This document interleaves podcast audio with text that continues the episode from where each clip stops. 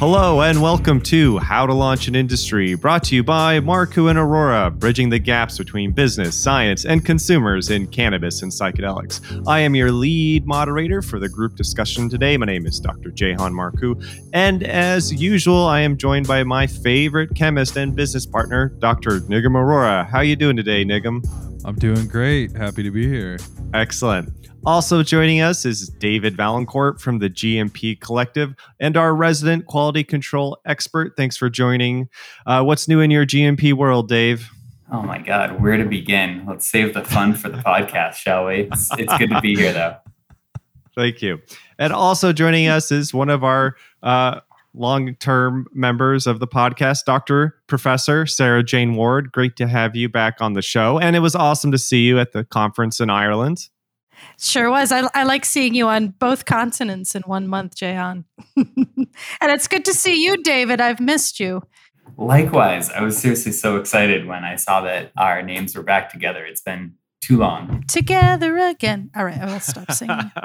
Excellent. Well, as you can tell, listener, we have a great show for you today. First up, we're going to play a game. And Nigam, you're going to host the game this time, or so you've told us. And you've been reading about all these different cannabis certificate and master's programs at universities and colleges. And you're going to test our knowledge of that landscape. And, you know, both Sarah and I have taught at universities, so I feel like we're ringers, but we'll see. And our second No pressure, David. Yeah. And our second segment, we'll discuss an article about Big Pharma, the FDA, and how product approval pathways may be lightening up or opening up. And third, our peer-reviewed article will be on the serotonin toxicity of serotonergic psychedelics, so things like LSD and psilocybin, and sort of comparing them to this syndrome or condition that's referred to as serotonin toxicity. Fascinating stuff. Okay, we'll be right back in 30 seconds with today's game.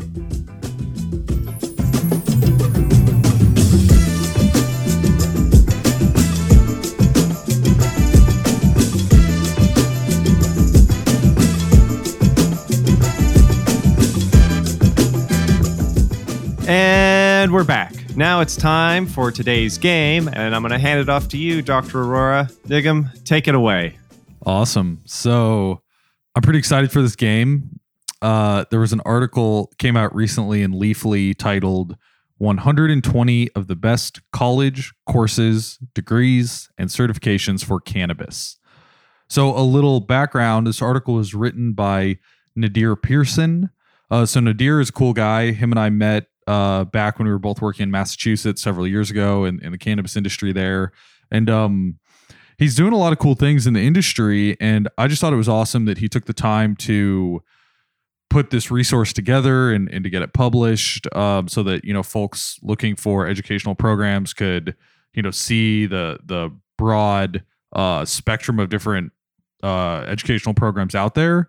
And speaking of cool things, that Nadir has done, I wanted to shout out SMART. So Nadir founded this organization, Student Marijuana Alliance for Research and Transparency, which according to their website has a presence on 50 university campuses nationwide. And I know cannabis is becoming normalized and widely accepted, but it hasn't always been that way. And it definitely wasn't that way, you know, 5 years ago when I met Nadir and he had started this organization.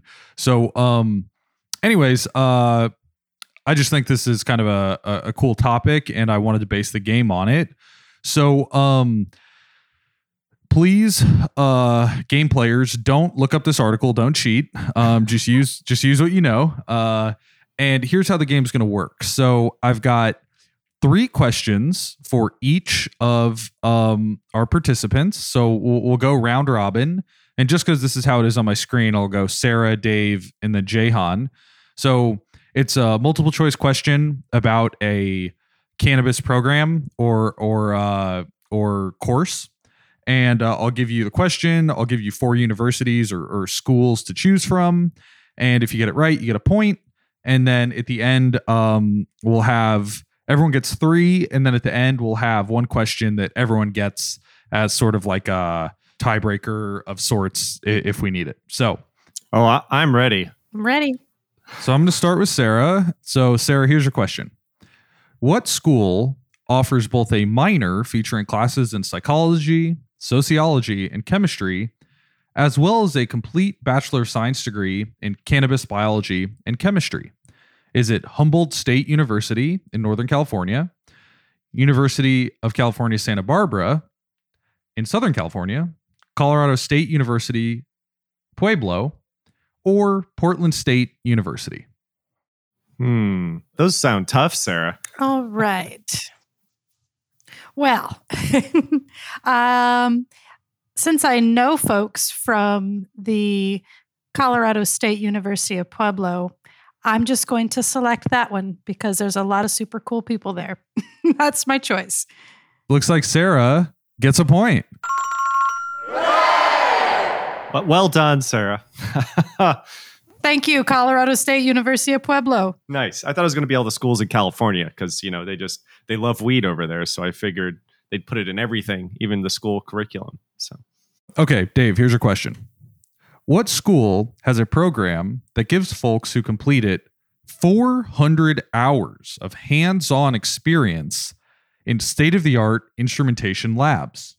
Is it Community College of Denver, University of Denver, Holyoke Community College in Western Mass, or City College of San Francisco? Oh, man, you give Sarah the easy one. This isn't fair.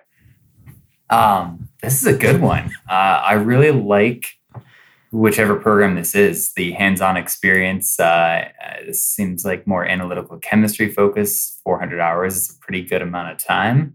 I feel like that could be a community college for sure, which I see these are pretty much all community or city colleges, local colleges.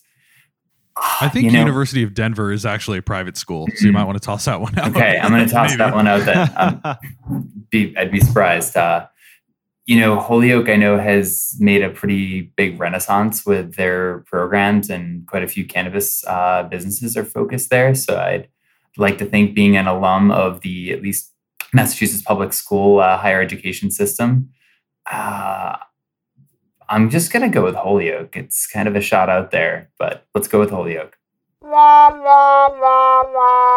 Unfortunately, Dave, that is not correct. Oh, man. I actually threw Holyoke in there because I thought it would be like, make it confusing.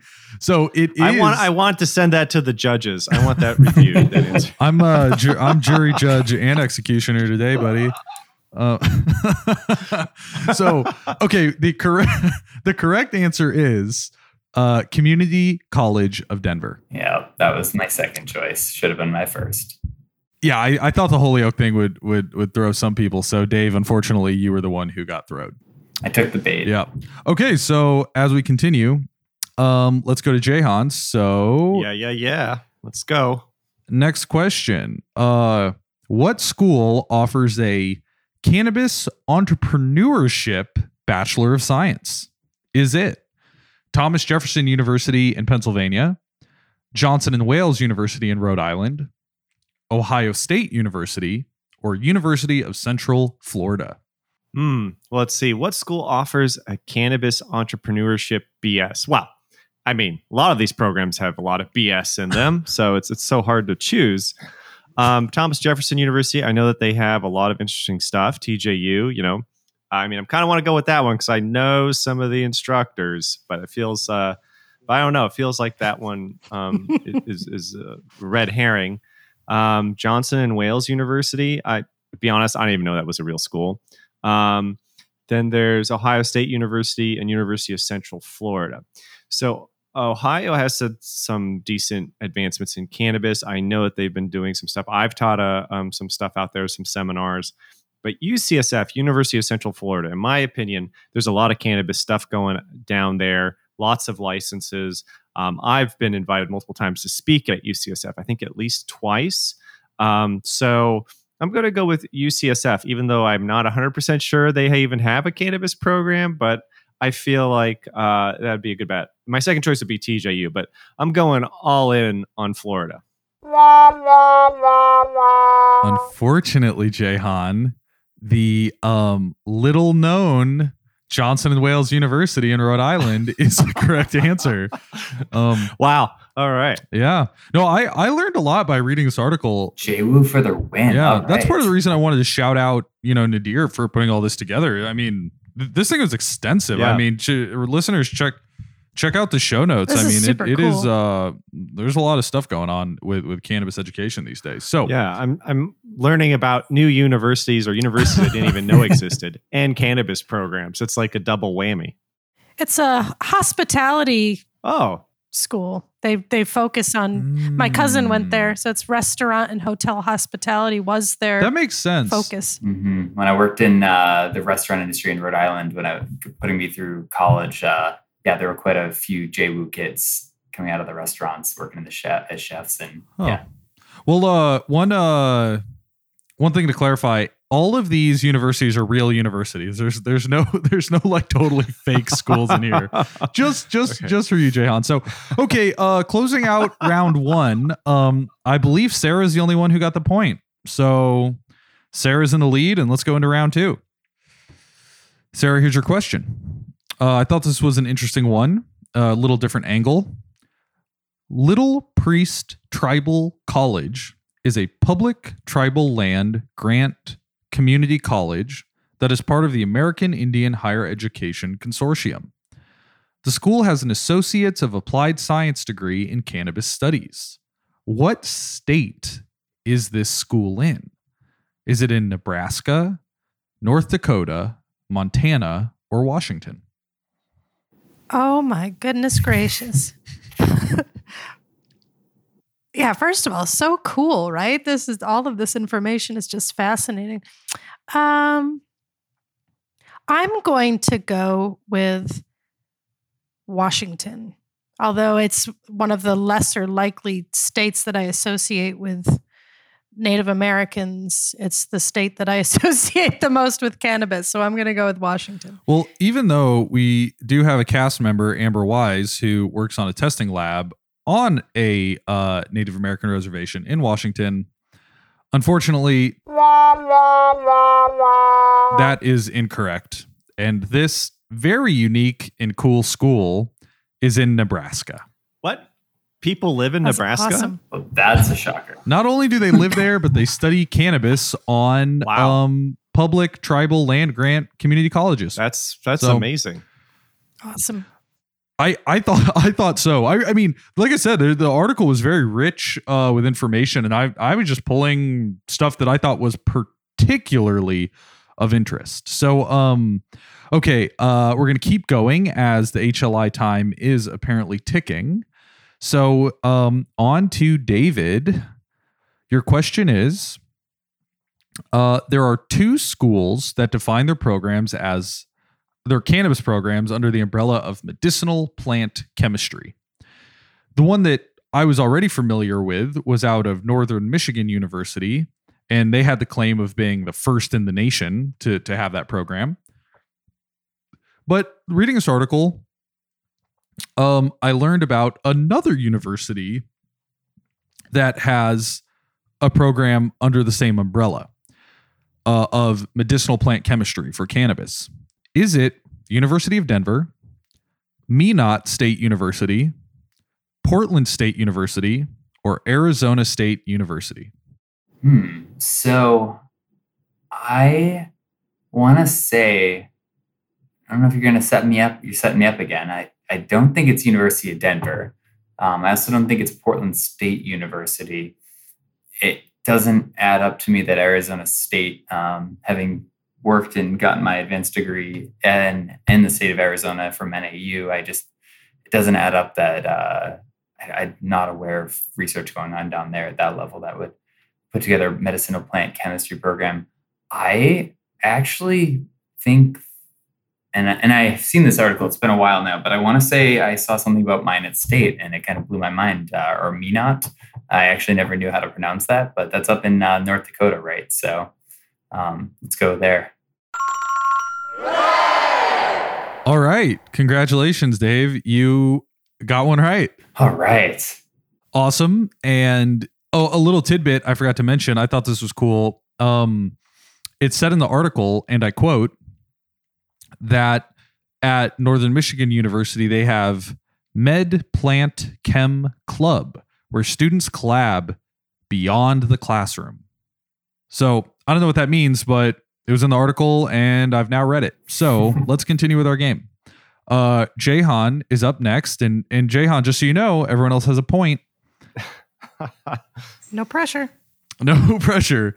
So as a follow-up of sorts to the prior question, which school has a Bachelor of Science degree specifically in cannabinoid chemistry? Is it York College of Pennsylvania, University of Toronto, University of Sydney, or Western Illinois University? Ooh, those are tough choices. I don't know if York College in Pennsylvania is a great school. It's like, I think it's in the top 100 in the nation, but I don't know if they're known for their analytical chemistry. Western Illinois, that sounds like a technical name for a school. I don't know. It seems very like that might be a good place to do chemistry. University of Toronto, what don't they do up there? They got federal legalization. Let's see. And then there's University of Sydney. Well, I know they do a lot of cannabis research out in Australia. It's that university, right? In Australia, Nigam? Yeah. It's that one with the Lambert Center and all the cool research comes out of it. It's that one. Wow, I want it to be that one. So I'm going to go with what I want. It's not about the points. It's about trying to wish for the future I want. And I really hope that the University of Sydney offers a cannabinoid chemistry degree because they certainly have the talent for it over there. While I agree with you about the talent and the cool stuff happening at University of Sydney, interestingly, the answer is York College of Pennsylvania. Oh, wow. Oh, incredible. And oh my goodness, I'm embarrassed not to know that. Sarah, nobody knew until you just told us. So. I mean, duh, Jahan. Yeah, exactly. There we go. I mean, I knew York was a good school. I didn't know it was also cool. I mean, that's great to learn. I mean, that is a great school. It's nice to see a really good school like have these programs. Like that's great. And to further clarify, I did not assign these questions ahead of time. I just literally picked the order based on what I'm seeing on my screen, how it came up on our session here. So it's just totally random that Dave got the math question and he grew up there and that Jahan's getting the cannabinoid chemistry question when he studied specifically cannabinoids in his graduate program. So it's all kind of just happening. And I did absolutely no prep work to get ready for this game. So. No, nobody did, except for me and Nadir, who wrote the whole article. So, anyways, okay. So, last round, going to Sarah. So, I think Sarah and Dave have a point. Jahan's lagging. Here we go. Third round. A question near and dear to the core of this podcast: what university hosts the master's level program that focuses on advanced cannabis topics, including pharmacokinetics, physiological effects, and anatomical mechanisms? Is it UCLA, UCSD, University of Hawaii, or Pacifica College of Health and Science? I'm going to say Jefferson. Wait. That's not. Are you going to? Sarah, it's. I got to tell you, she is a write-in candidate. Yeah, so you can say whatever you want. It's probably going to be wrong. I second that all right. Choice. All right. I am between UCLA and UCSD only again because I have friends that do cannabinoid research at both of those places. I am going to go with UCSD. Well, unfortunately, Sarah, the answer is, and excuse, I kind of knew I messed this up, Pacific College of Health and Science, not Pacifica. Wow.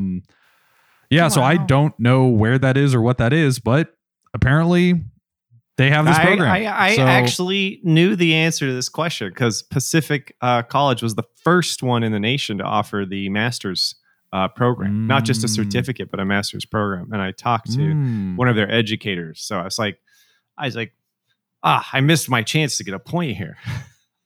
I guess University of Maryland really got the shine on that. They got the publicity for the master's program, at least in my purview. But that's cool, Jahan, that you had heard about this ahead of time. And just for the sake of HLI time, I'm going to keep it running. For Dave, here is your question. Which school has an interdisciplinary minor in cannabis and culture, which includes anthropological approach to cannabis? Is it Colorado State University, Pueblo, UC Berkeley, Western Illinois University, or Ohio State University? Isn't that, I want to say that it's Colorado State Pueblo. Aren't they the ones that are just kicking butt with all the amazing programs that Sarah pointed out earlier? Unfortunately, it is Western Illinois University. Wow. Oh, go. Yeah. Go so Western Illinois. Shout out to the Midwest for teaching young people about cannabis culture, I guess. Yeah. I would like to audit that class and give my opinion.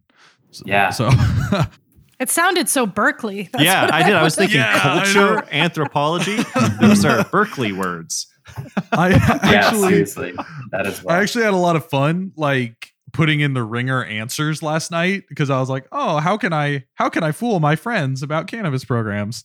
Jehan, here's your chance to pick up a point before we go to the last question that everyone gets. So for Jehan, which school offers a course, to clarify, not a program, just a course, specifically on cannabis journalism? Ooh. Is it University of Denver, Northwestern University, University of Southern California, or UT Texas at Austin? What is UT Texas? Is that a technical university? Or? Oh, it's University of Texas. It's just like UC in California, but it's like UT is like University of Texas. So let's see, University of Denver, Northwestern University, University of Southern California. Yeah.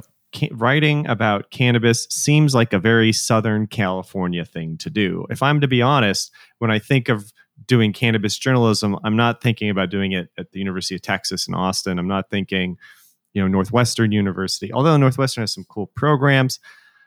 I'm going to go with University of Southern California, USC. Just seems like a great activity for Southern California. So while conceptually I agree with you, and while USC is ranked as the top school for journalism, the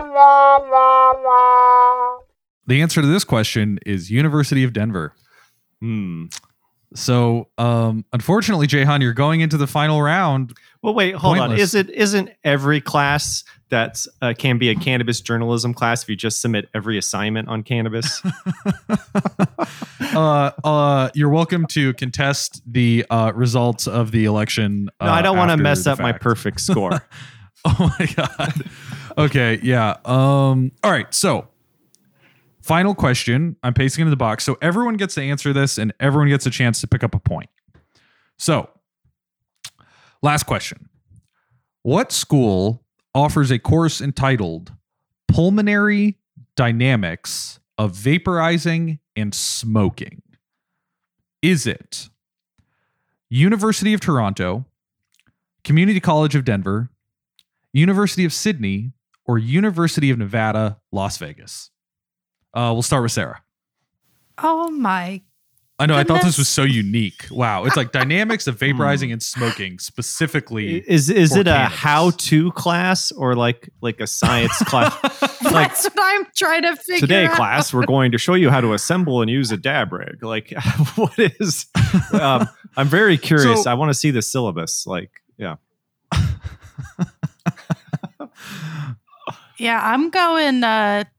University of Sydney. Oh, I'm not supposed to say. No, you are. It's fine. Yeah, that's fine. That's my choice. Okay, so Sarah has lodged her choice. Dave, what say ye? I was gonna go with University of Sydney as well. Let's throw that out there. Intrigued. Jehan, it's your last chance to pick up a point. I don't know. This seems like something they do in Canada, not Australia. I just. For some reason. So I want to give a shout out to the University of Toronto. I believe in you that you would have a class like this. Okay. Is that everyone's final answer? I'm going back. No, it's I'm all in on our brothers to the north. Okay.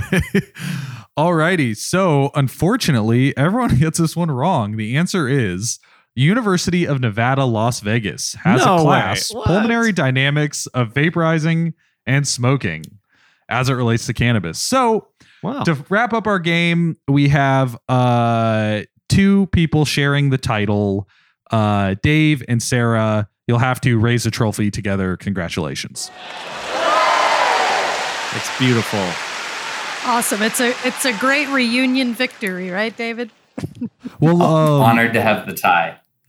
Well, Jahan, thanks for passing the mic. I'm going to pass it back so we can talk about some other topics. Oh, it's my pleasure, Nick. It was a fascinating game. It really got my brain thinking, and I realized I was only familiar with like half a dozen programs. 120. I feel like it's like every day there's another 100 things to learn about cannabis in the world. So that was great eye opener. So thank you. Well, listener, I hope you enjoyed that little romp through cannabis education. So we'll take a quick break and come back with a short discussion about an article having to do with Big Pharma and the FDA.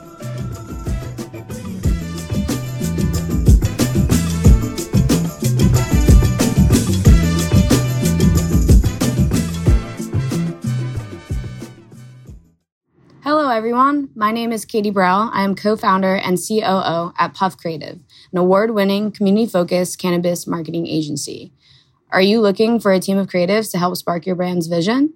You can email me at katie@puffcreative.com. That's puffcreativ.com.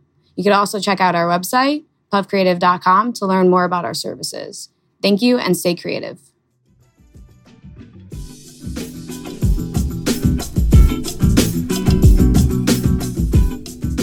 And we're back.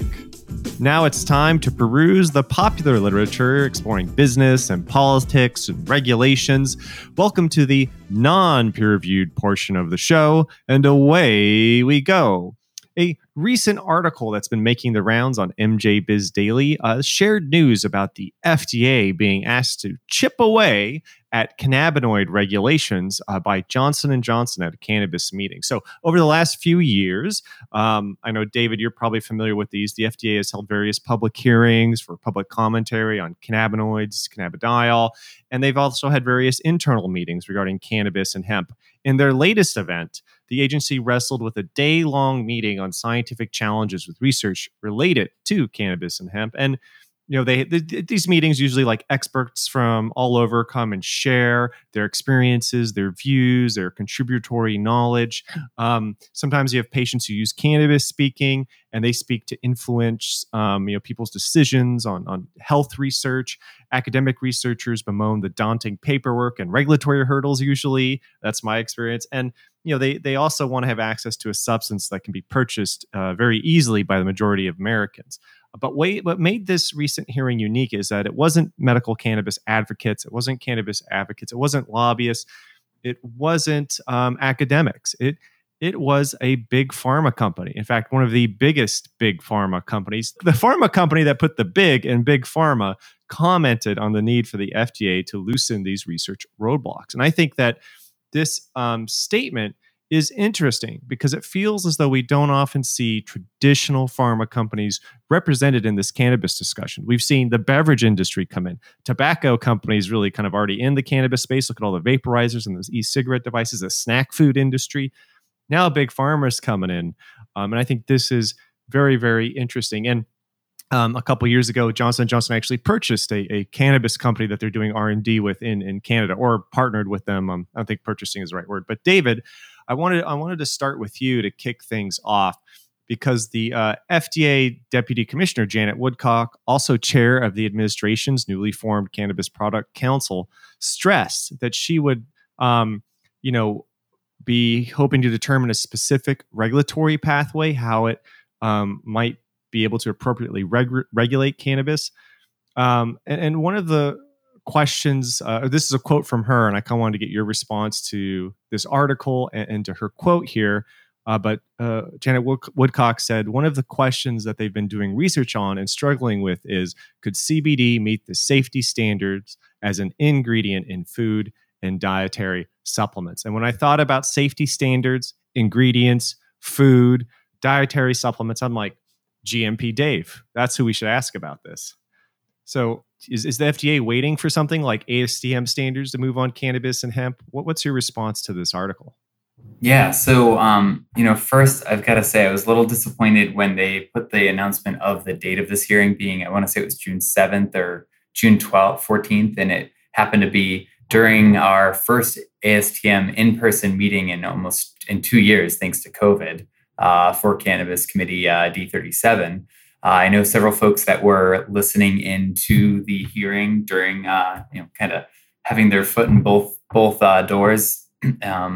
And, kind of to your point, let's recognize that there are several products out there that are both drugs and, active ingredients or otherwise, and are also found in food, whether it's caffeine, vitamin C, there's several of those. And that pathway exists. And it's exciting to see the FDA. I know folks that were more intimately listening were kind of surprised in a way to recognize how much the FDA how much knowledge they have at this point. I mean, they're always listening. They're trying to figure things out internally. And you mentioned the Cannabis Products Council, and I'm excited that, former Commissioner Janet Woodcock, now as a principal deputy, is leading this group in their newest iteration, because they have to figure out a pathway.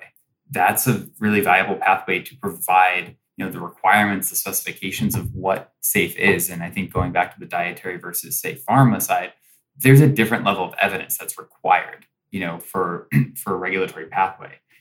On a drug, first it goes back to structure function claims, treatment, diagnoses, and cures, and it looks at a benefit risk model versus more reasonable certainty of the safety of the product. So I think that the key thing there, right, just goes back to safety. And there is frameworks for how this is done. It's just getting the data organized. And I know other companies have submitted things before and have not, been successful, but I'm increasingly optimistic the FDA is starting to turn a corner. Excellent, Dave. Your responses always reach the highest standards of podcasting. So thank you. Sarah, you have spent a career navigating research on essentially, drugs, a lot of Schedule I substances. I'd kind of like to get your reactions to the article. Is this just like more of the stuff that just sort of blows by your lab, doesn't affect the day-to-day stuff? Or are you like, this is exciting, we got to plan some studies for this, like new pathways opening? Just sort of, what does this article bring to mind? Yeah, well, I will. I don't have the direct quote, but one of the most disturbing quotes from the article was someone saying to the effect of, there's so much information or misinformation out there about CBD, and nobody knows where to turn for trusted information. And, as a basic scientist studying CBD, I was a little offended by that question. I think it's obvious where to turn for trusted information. But yeah, we just look in the mirror, right? It's easy. Great point, Sarah, though. Yeah. No, I think it's exciting. I think it's exciting for the reasons you pointed out, that the motivators of this meeting are someone like Johnson & Johnson. That opens a whole new list of questions for me about what's going on there. I think that's really interesting. And I think, as I've mentioned before on this show, I mean, when I started doing CBD research over a decade ago, it was a Schedule I drug. I already had my Schedule I license because I do substance abuse research. So it wasn't difficult for me to use my Schedule I license to obtain CBD for animal studies. But now I can order CBD through, scientific chemical companies without using my Schedule I license if the CBD is hemp-derived. We've just turned to doing studies on CBG in the lab, and the same thing. We could obtain, hemp-derived CBG. So it has made my paperwork a lot lighter for the research I do. It definitely has impacted animal research. But I can tell you, even with human research, it is still such a major obstacle to try to navigate through all these different regulatory hurdles with CBD. I have a collaborator who recently sort of said to me, I've been doing some small pilot studies in humans with CBD, and I give up. This is too difficult to try to figure out where to source CBD from that, you know, will meet the requirements of running these human studies. I have another group that I just submitted a grant with this week to look at CBD for the treatment of chemotherapy, neuropathic pain. And the hardest part of writing that grant was, again, to source CBD and to try to figure out all of the documentation and all of the issues that may happen around that. So it's still, you know, with cannabis for sure, but even for things like CBD, there are still major obstacles in the way of conducting human studies. Absolutely. Those roadblocks are there. The paperwork is there. Some people great at paperwork can submit it and really engage in the bureaucracy. But I think with other, it depends on your situation and what you're doing. It can be quite, it is. I think that's why Johnson, if a big pharma company is like, this is too much paperwork, and they're the ones submitting like truckfuls of data on clinical studies. I mean, yeah, let's pay attention to that. And I also, and Nigam, this is going to be related to the question for you, like what you said about where do you turn for trusted advice? Where are the right experts? And, it's so weird to live in this day and age where people are like, what does that cannabis researcher know? They've just been studying it for 20 years. According to my internet research, CBD is just like THC. In fact, it can be used at all ages in any amount. It has no side effects whatsoever. And you're like, well, I actually used it in the lab and I saw these effects. But like, yeah, that's a laboratory. You can't trust that. What does science know? So I always feel like there's this weird thing where like the people actually contributing to the field, people who are developing regulations, generating the data, it kind of feels like that's not as important as what can be found by an anonymous blog post on the internet or a social media post. And Nigam, I think like when you see these things about expertise, about these types of federal movements, I want to know kind of how does this tie into consulting and looking for experts? Because I know that both of us doing our consulting work, sometimes we turn to other experts. Sometimes we are the experts. Sometimes we have to go to GMP Dave and ask him about standards for hemp operations and things like that. So I think, even we look for experts. So I was just wondering, as a consultant in the space, what does this story bring up for you? Yeah, I have a lot to say, so I'll try to be brief.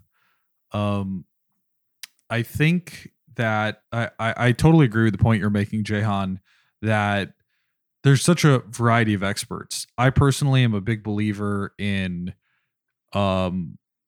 if you don't know, ask. If you're not the expert, find an expert.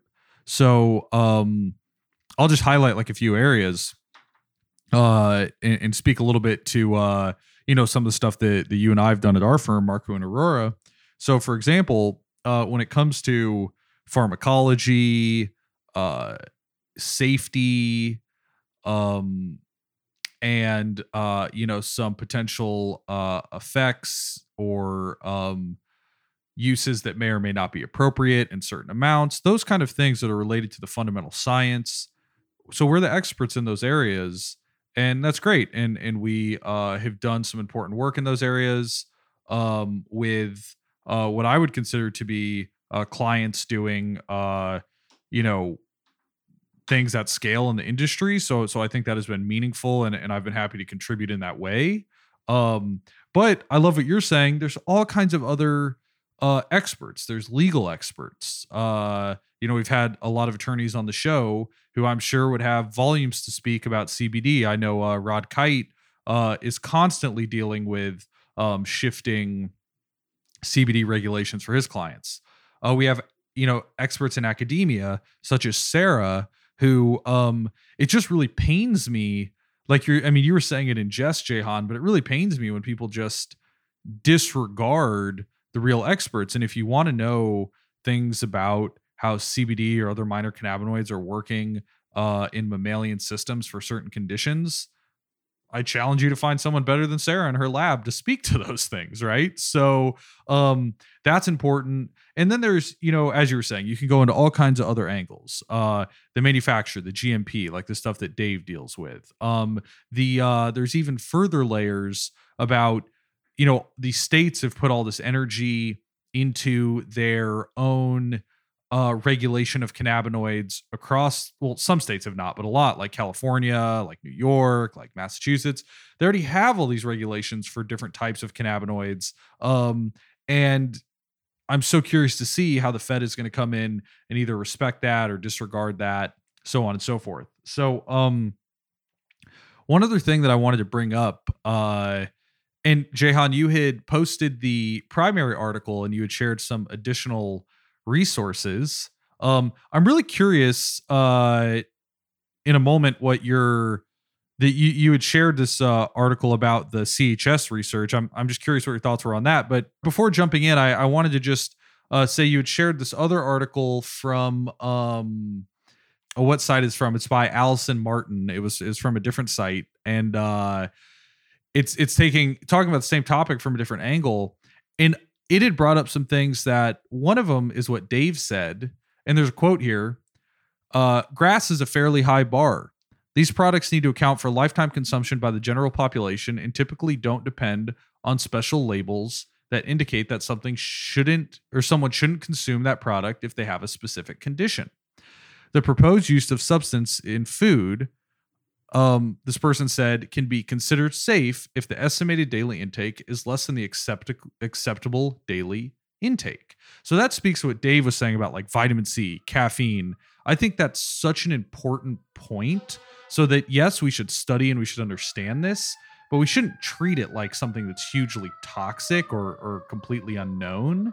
And the other thing I thought was great about this article is they were talking about how in other countries they have some regulation. So they're saying, in some countries, they're talking about New Zealand, Australia, Canada, they have a way that they treat it. They'll either treat it as a medicine, you can only get it from a pharmacy, or they'll treat it as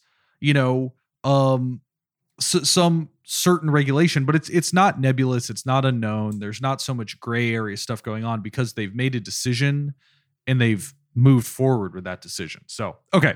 Sorry for long-winded response. Oh, no, it's great. Absolutely. And, just that other article I threw in there, I know we're running short on this section. So I just want to touch upon it. If you all haven't checked out the article entitled The Feud Between a Weed Influencer and Scientist Over Puking Stoners by Amanda Chicago Lewis. I think this really, for me, highlights the need for the FDA to help open up restrictions because scientists go around spending money out of their own pocket. Like, let's see what I have in my checking account to fund research. And I've been doing that for off and on for years too. Like some of my, social media research and other stuff, it's all self-funded. And I can't imagine having someone go on social media or like start a campaign to derail research into effects of cannabis. And that's basically what happened. And I think it's, for me, it's like, it's so interesting that could happen. But again, we're talking about outside of really, federally approved or FDA approved type studies that might be done with not as like a publicly sourced, like a Kickstarter type of research study. And I think that, this gets back to me is this weird distrust of science and a distrust of rumor and suspicion, especially if the rumors come from small children. I mean, that's where I get my news. I was just talking to a child the other night and I'm being like, what's going on? What's the word on the street? Any health advice? And, but so I think like we have to remember that the FDA's job is approving and reviewing what we submit to them. And so if they think cannabis stinks, it's because they got stinky data. I mean, that's, I think, really in essence. So I think there needs to be more education in this space. But if you want to see an idea of what can go wrong and awry with miscommunication and mistrust, check out this article. We'll post in the show notes by Amanda Chicago Lewis, one of the great journalists in the cannabis space. And I hope she teaches that journalism course you brought up, Nigam, in segment one. But oh, yeah. Yeah. So if I don't know if you guys have any final comments, any questions you'd love to ask the FDA, if you want to throw in one more thing before we go off. Dave, anything you'd want to, you mentioned that the FDA was competing with your event, hosting it rudely on the same day as the ASTM meeting. If you could have been there at the hearing, is there a short statement you would have want to made as a GMP guy? Yeah. I mean, so first, yeah, come on. Next time, these meetings are scheduled 2 years in advance, so they should have known better. But in all seriousness, I've barely started to scrape the surface on the latest bill from the Senate from Schumer and team. They do reference good manufacturing practices. And I think what's more important is that we have to recognize there's going to be a unique regulatory pathway. It's not going to be all that different. But if you just start following the kind of exclusion process and you say, no, we're not making claims, we're not looking at structure function claims, it's similar to how the dietary supplement industry went in the 90s and how that got formed. There was a unique carve-out because it didn't fit a drug and it wasn't a food. So we have to think about what is it not and how does it apply? You know, there's a botanical process and ASTMs, folks are bringing standards forward. There's a lot of big companies there and really bright scientists and technical folks. Jehan, you're one of them, of the 1,200 people across 35 countries that can develop these consensus standards that allow data to inform regulatory pathways. So I think we just need to keep pushing forward and define what safe is and how to evaluate that and not just get caught up in just the drug box, but use the drug data and the basic research data. I like that. Don't get caught up in the drug box. Use the drug data. Yeah. And so, just to kind of put a cap on this segment, there are a lot of forces out there, factors affecting the future of cannabis. These include industries like food and beverage. They include the commodities, alcohol, tobacco, as well as big pharma. And as we've been shown recently by the article we just mentioned, social media and the public can have a tremendous impact on what research gets done or not done, not conducted. All right, we'll be right back after a short break with our final segment, the peer-reviewed portion of the show, Rapid Fire Science.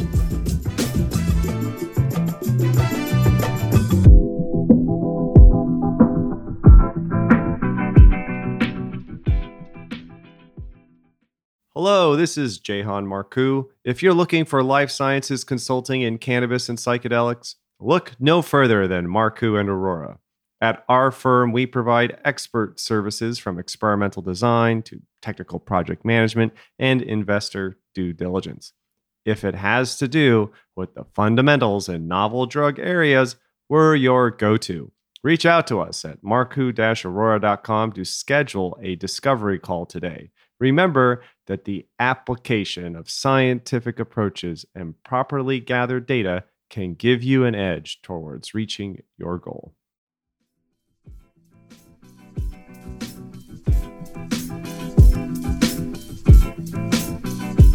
And we're back. Now it's time for the peer-reviewed portion of the show, and away we go. For this episode's peer-reviewed publication, we will discuss an article entitled Serotonin Toxicity of Serotonergic Psychedelics. So in recent years, psychedelic substances, if you've been paying attention, with serotonergic mechanisms like LSD and psilocybin, have been accumulating a lot of evidence that they may provide therapeutic benefits for people suffering with different psychiatric symptoms. We've seen stuff about drug addiction, drug abuse. We've seen stress, depression, anxiety, and a lot of disease disorders targeted by psychedelic-assisted therapies are managed with serotonergic drugs. And typically, we talk about like depression, people sometimes looking at psychedelics, sometimes they're looking at SSRIs, as we discussed on a previous show, serotonin reuptake inhibitors. So, we have to evaluate the risks of these drugs because they're in a similar class. And so, this article makes a number of interesting points. But before we start to dive into those key points of the article, Sarah, I was wondering if you could help us out with some fundamental science here. Again, remind us, what is serotonin and why do we care about having too much or too little? And maybe what is toxicity as well? Because I think when people hear toxicity, they're thinking like, am I melting and turning into a pile of sludge? Yeah. All right. Awesome. Yeah. You know how much I like talking about serotonin. So thank you for choosing this article, Jehan. So a sort of, a basic primer on what serotonin does in the brain. We have billions of brain cells in the brain, and these brain cells talk to one another by one cell releases a chemical, and that chemical sticks onto the cell right next to it. So serotonin is one of these chemicals that one cell can release and the chemical floats over a very, very short distance and it sticks onto the next cell. So a couple of different, things have to happen, right? The serotonin has to get released from one cell. It has to be able to stick to and activate the other cell. And then it needs to go away. And brain cells use two different ways of getting rid of the chemical so that the serotonin doesn't stick around for a long time and do too much of its job. So the first cell that releases the serotonin can take it back up or recycle it, or the serotonin can get broken down or chopped into smaller pieces while it's hanging out between the two cells. So there are two really common ways in which the brain gets rid of these chemicals after they're released from one cell and stuck onto another. So SSRIs essentially block the ability of cell number one to take serotonin back in. And so if you take an SSRI, theoretically, you should have more serotonin hanging around because serotonin can't get sucked back up into cell number one.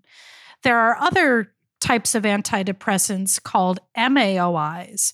And what they do is they prevent the chopping up of the serotonin in the space in between the two cells. Same sort of net result. You have more serotonin hanging out because it wasn't able to get chopped up. And so the reason why the cells have these two mechanisms is so that you don't accumulate too much serotonin hanging out.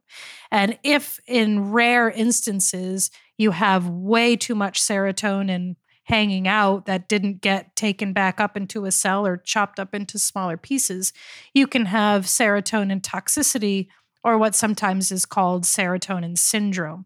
And that can range from really mild symptoms like a mild increase in body temperature, body dryness, dry mouth, dry eyes, a little bit of sort of mental confusion, all the way up to full-blown serotonin toxicity, where you can have cardiovascular effects, respiratory effects, seizure, coma, and in extreme rare instances, death. And really the most severe examples of serotonin syndrome are seen when you're mixing a few different chemicals that are all acting on the serotonin system. So as I mentioned, SSRIs affect serotonin one way, other antidepressants affect serotonin another way, and our psychedelic drugs can affect serotonin in their own ways. So MDMA is a drug that causes cells to spit out more serotonin. Psilocybin is a drug that mimics serotonin by sticking on those cells like serotonin does. So it's really the combination of using drugs that have sort of multiple ways of altering the serotonin system is what can lead to more significant chance of developing serotonin syndrome. Fascinating, Sarah. If there were podcast awards for best responses to rambling questions, I believe you should be nominated. With rambling answers. Yeah. That was fantastic. I try. I mean, it was a great description, and I kind of visualize our cells as either like putting the serotonin out on the curb to be recycled or like composting it. And I was like, I thought it was really fascinating. And it kind of made me think when you're talking about mixing all these medications like that do have serotonin activity, I'm like, maybe that's why it's bad to mix different types of alcohols like tequila with scotch, with rum and vermouth. Like, you put it all in there, you get a hangover. That's my analogy for serotonin syndrome, or what they call in this article, serotonin toxicity. And just to clarify, there isn't like a clinical test for this. This is an observation of behavior or response to a change from using drugs, right? It's not... Correct. Yeah, and it can look really similar to anticholinergic toxicity. If anybody remembers from a pharmacology class learning like the mnemonics of anticholinergic toxicity, I think it's like Mad as a hatter, red as a beet, hot as a hare. I just remember teaching those mnemonics. So it can mimic other toxicities. And so it's deduced by a combination of the, you know, milieu of symptoms that you're expressing, as well as, you know, what drugs are you taking? Yeah, I like that. And there's only so many things your body can express, right? Increase in temperature, decrease in temperature, right? I thought that was that's fascinating stuff. So, all right, so plowing ahead, Dr. Arora Nigam, I know that you normally like clinical papers with things like N numbers and stuff like this. And this is more of a review article looking at case reports in clinical studies. And I definitely wanted to get sort of, what your thoughts are from a high level or an overview of the article. If you like the conclusions in the article, is there something in here that you think is important for companies to consider in the psychedelic space? It'd just be great to get your assessment of this article. Definitely. And so just like a little background for the listener, Jehan and I had actually been going back and forth on a few articles, and we landed on this one just because we thought it was a really interesting topic. Clearly, as Sarah is giving us the background, there's a lot going on. And I'm going to relate it, Jehan, as you're asking, to at the end of my statement, some things going on in the industry currently. So just thought it was an important topic that's not spoken about that frequently. I think, it's kind of funny. Let me say something and you guys tell me if you think it's real or not. There's this thing that they, like in the news, they say that like negativity sells, right? So that's why when you read the news, it's all about, famine, war, environmental destruction. The news isn't like about fluffy good things happening, right? So, but I think in the psychedelic space to some degree, it's almost the opposite. I feel like it's, everyone wants to be part of, the psychedelics renaissance and in medicine, psychedelics-based medicine, improving, mental health globally and all this stuff, which I think all that stuff is great. But there's also the realities of the pharmacology and of, drug interactions and in the mechanisms that Sarah was explaining to us. So, okay, that's enough background. I'll dig into, what you're asking, Jehan. So very high level on the paper. Sarah teed it up so well, so I won't spend too much time. Essentially, there's different drugs that manipulate the levels of serotonin in different ways. And there are some combinations that have more risk than others. So I'm just going to read really just directly from this paper, and I encourage everyone listening to look at this. Right on the front page, there's some key points, and I think it's a great summary. Here we go. Clinical relevance concerning risks of serotonin toxicity with serotonergic psychedelics in combination with other psychotropics is increasing due to positive evidence for role of MDMA and psilocybin in treating mental illness.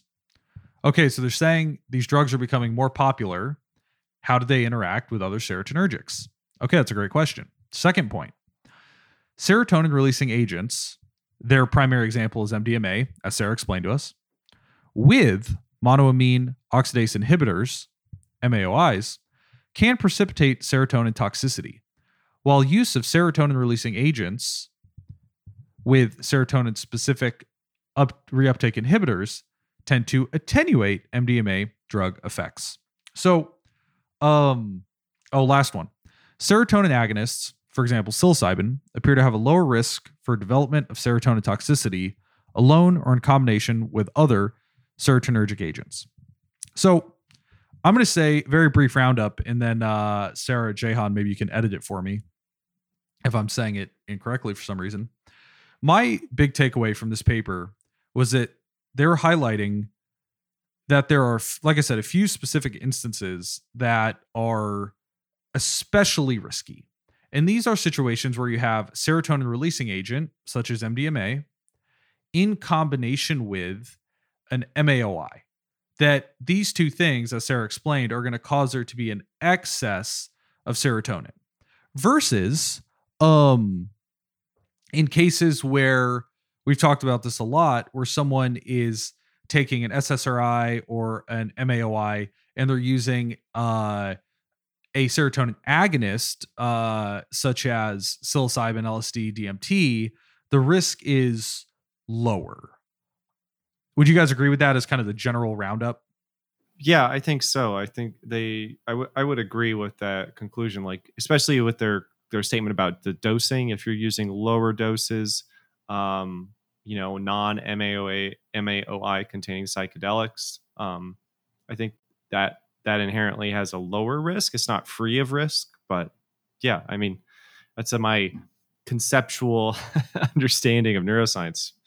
Okay, so cool. So I think that's the crucial part. So, folks, just for the listener who is thinking about this in a more functional type way, for folks who are, consuming serotonin releasing agents, MDMA being a popular one, in combination with an antidepressant, you may want to look into or speak to your doctor what type of antidepressant you're taking, what effect may it have on your serotonin levels.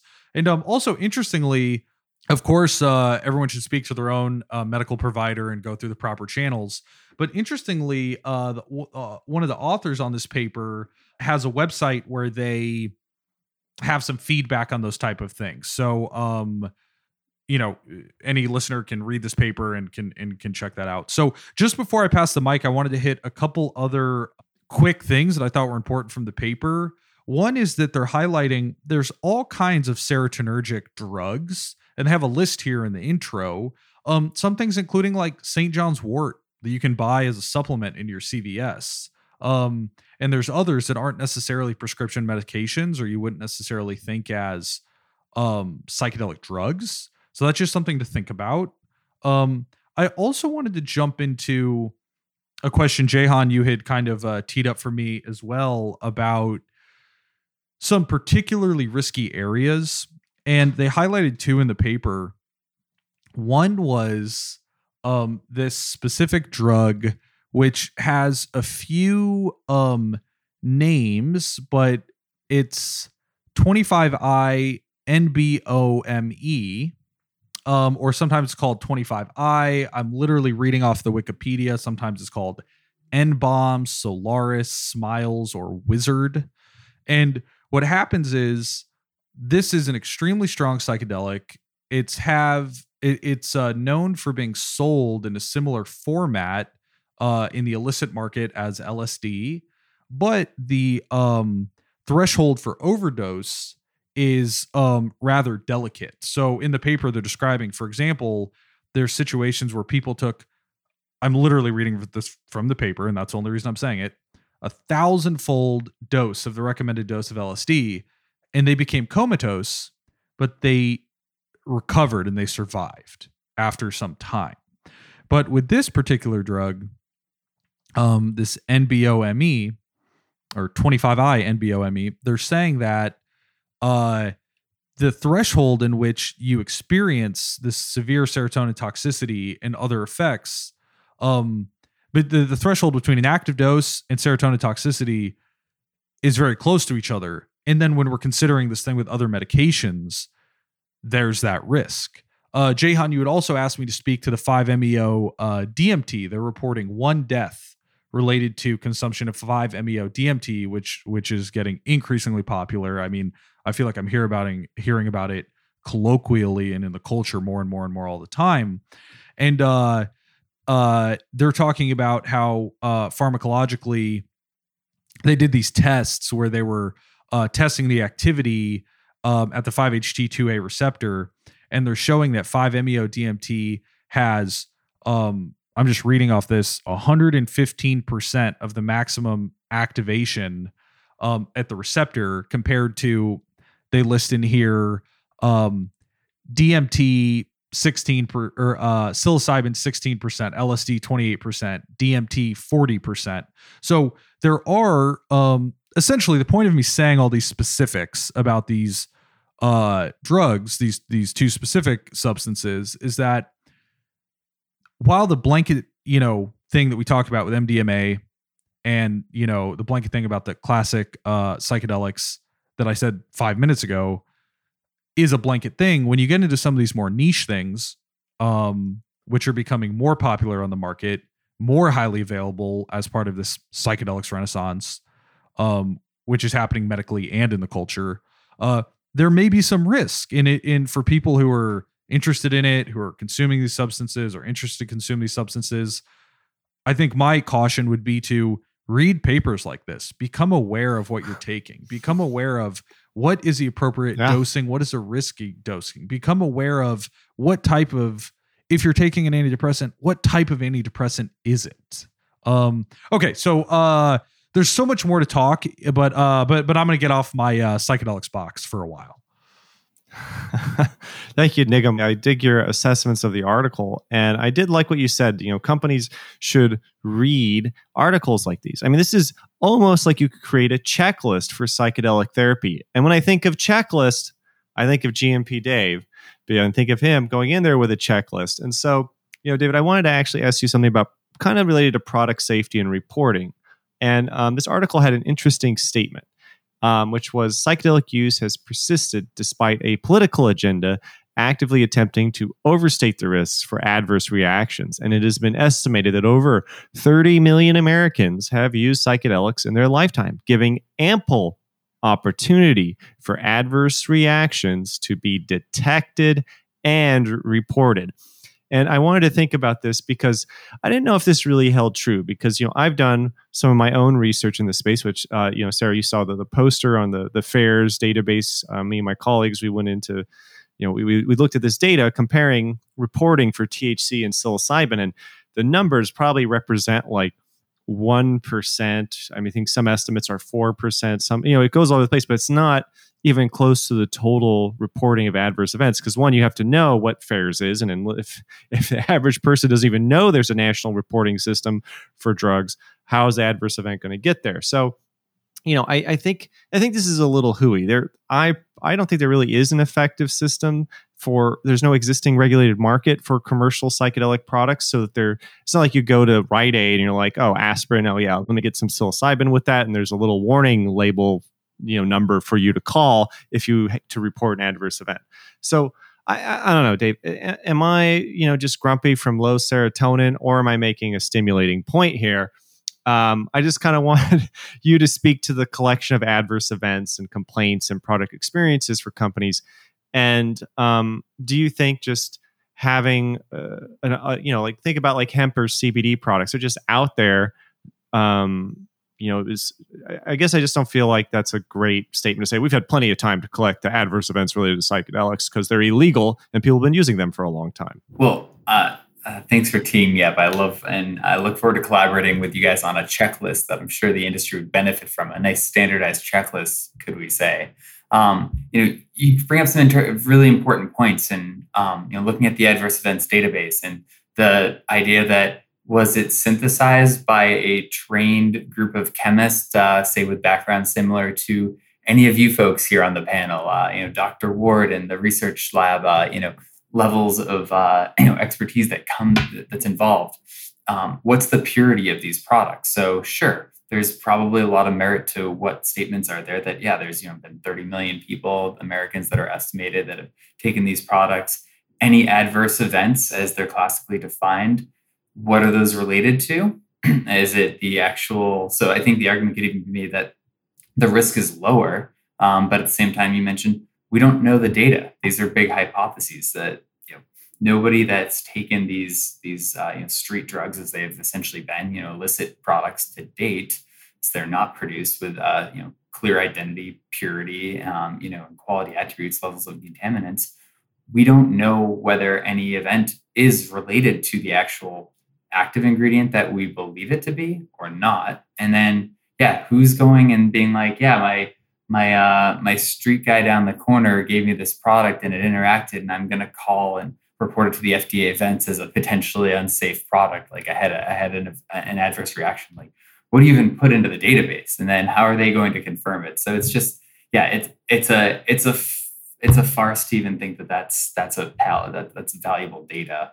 And, it's unfortunate. I don't know what the answer is. I'd like to say there's an easy answer, but I think you had mentioned, or Nigam had earlier walking through that the one of the authors does have a portal and a way to report information. And of course, there's a study design that goes into all that and how the questions are asked. And of course, who knows about it and who's taking the time to collect that data and review it. So, and there's similarities you mentioned with, THC, Delta 9, Delta 8, there's, I know you've done quite a bit of work looking at the FAERS database and, identifying where the Delta 8 pops up there. But again, the ability to report that information and whether it's actually Delta 8 THC, most studies recognize that it's not, because it's the lack of the purity in the process that creates these other analytes such as Delta 9, of course, that's really what's happening. So that's my thoughts. And I've just enjoyed listening to you guys because I learned a lot today. This has been a really good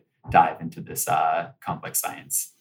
Yep. Well, thank you, Dave. I really, I like that comment about companies have to start collecting the data. We don't know what the data is. They have to be involved in that. And I think that complaint and reporting, that's all part of, I think, GMP. Something goes wrong, you have to kind of track it down, make sure it's not the product. Is it impurity? Is it just one of the low risk things that occurred? I agree. And so while we are getting low on HLI time, I want to go around the room once more to get any follow-ups. Sarah, we could start with you if you have any follow-up questions. Do you disagree with everything Nigam and David said, or is No.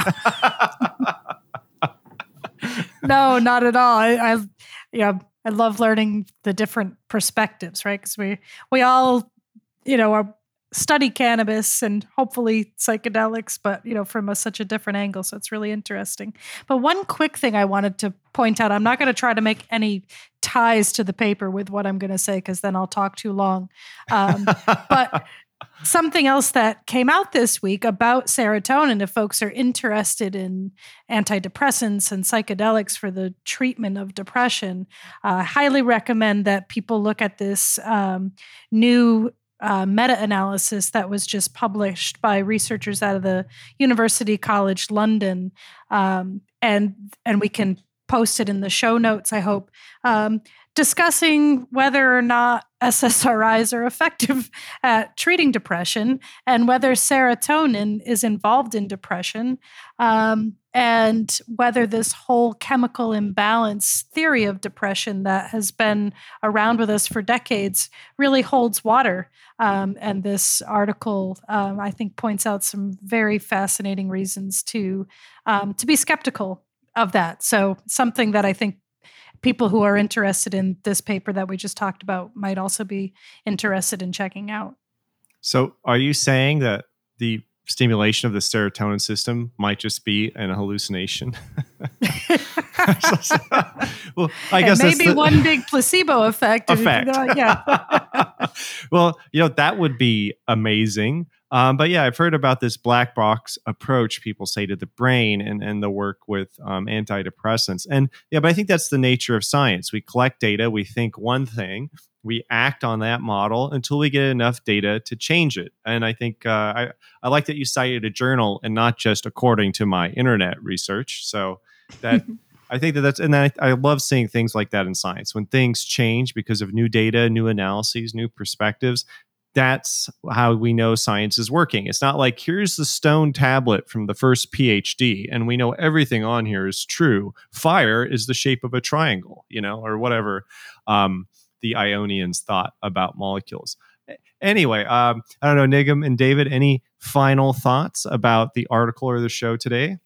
I'm kind of conflicted, but I'm just going to toss this in here because it relates to what Sarah said, that one other point they're making in the article is they're saying that, I'm just going to read this quote.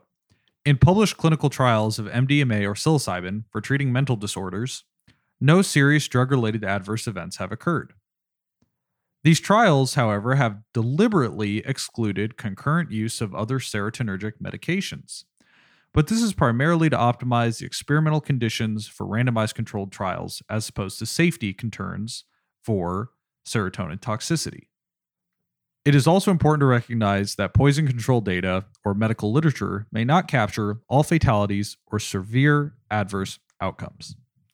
So the reason I wanted to read that is because it's just like Sarah's saying, you know, we have this kind of societal belief, this thing, you know, millions of prescriptions written and millions or billions of pills dispensed and all of this. And now here's this research saying, did it matter? Did it work? Is that even the right approach? So, you know, I think sometimes we can learn from what happened previously. And I just wanted to read that statement because while a lot of the research around psychedelics is awesome and it's insightful and it's interesting, I am so curious for bringing it closer and closer and closer to the real world application where you have millions of people utilizing serotonergics, be that prescription, be that, like I said, St. John's wort, you can just buy as a supplement and it can be a pretty strong serotonergic and depending on the dose. Right. So, and then back to what you and Dave were speaking about, this thing about adverse events, they're not all reported. Like Sarah was saying, serotonin syndrome or serotonin toxicity can be mild. So those don't all get reported to the database. Those don't all get called into, poison control and this and that. So anyways, someone else say something a little more.